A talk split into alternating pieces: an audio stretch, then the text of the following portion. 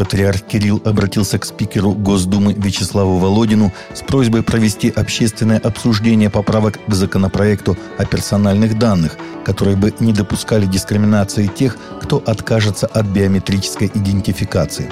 Церковь солидарна с теми экспертами, которые утверждают, что любая база данных хранения личной информации, в том числе биометрической, не может быть полностью защищена от утечек – Базы данных в России и за рубежом периодически взламываются злоумышленниками. Риски утечек биометрической информации являются не в полной мере изученными в силу новизны технологий, говорится в письме патриарха.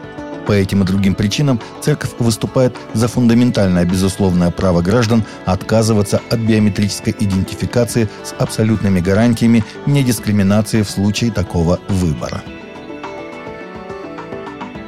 Папа Римский Франциск призвал глав всех государств освободить заключенных, сообщает пресс-служба Ватикана – по случаю предстоящего Рождества в ночь на 25 декабря по Григорианскому календарю Папа Франциск направляет письма всем главам государств, приглашая их совершить жест милосердия в отношении тех наших братьев и сестер, лишенных свободы, которые, по их мнению, могут воспользоваться этой мерой, чтобы это время, отмеченное напряженностью, несправедливостью и конфликтами, могло открыться благодати, исходящей от Господа, приводит РИА Новости, фрагмент сообщения. Греческая православная церковь Святого Николая, разрушенная, когда рухнула одна из башен Всемирного торгового центра в Нью-Йорке, провела свою первую службу в праздник Святого Николая. Церемония знаменует возвращение церкви к полноценной литургической и приходской жизни. Священники приглашают всех желающих посетить храм, построенный в память о трех тысячах человек, которые погибли 11 сентября – Долгие усилия по восстановлению церкви столкнулись со многими осложнениями за последние несколько лет, включая юридический спор о том, где будет расположено новое здание. Вандалы разрушили сцену рождественского вертепа в древней английской церкви всего через четыре дня после того, как она была установлена – Викарий Церкви Всех Святых XIII века в Ипсвиче, преподобный Дэнни Моррисон, сказал журналистам, что прихожане были безумно опечаленными варварским нападением, в результате которого была разрушена сцена Рождества.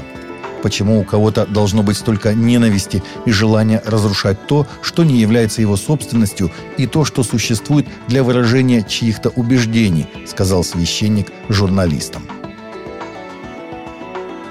Более 18 тысяч болельщиков чемпионата мира по футболу отдали свои жизни Иисусу Христу благодаря цифровой евангелизационной кампании бывшего профессионального футболиста, ставшего пастором.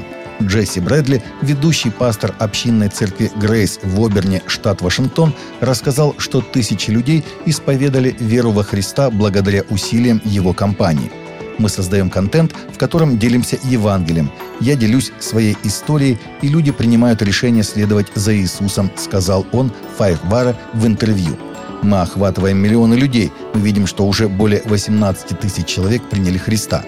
Свидетельства включают в себя видеоролики чемпионата мира продолжительностью менее 60 секунд, за которыми следует свидетельство Брэдли. 10 декабря в юго-западном филиале Московской церкви «Благая весть» состоялось экстремальное силовое шоу команды «Русские медведи». Об этом сообщает информбюро «Спектр». Настоящие русские богатыри, которых Господь наделил огромной силой, показали ее в деле мальчишкам и девчонкам, а также их родителям, проживающим на юго-западе столицы. Демонстрируя свою уникальную физическую силу, участники команды прославляют Творца и помогают еще неверующим людям ощутить его реальность. Шоу никого не оставило равнодушным ни детей, ни взрослых, а свидетельства Божьего участия в жизни этих людей тронули до самого сердца – Несколько человек в этот день решили примириться с Господом, произнеся молитву покаяния. Таковы наши новости на сегодня. Новости взяты из открытых источников. Всегда молитесь о полученной информации и молитесь о мире и мире в сердцах. Также смотрите и слушайте наши прямые эфиры с 8 до 9 по Москве на канале YouTube.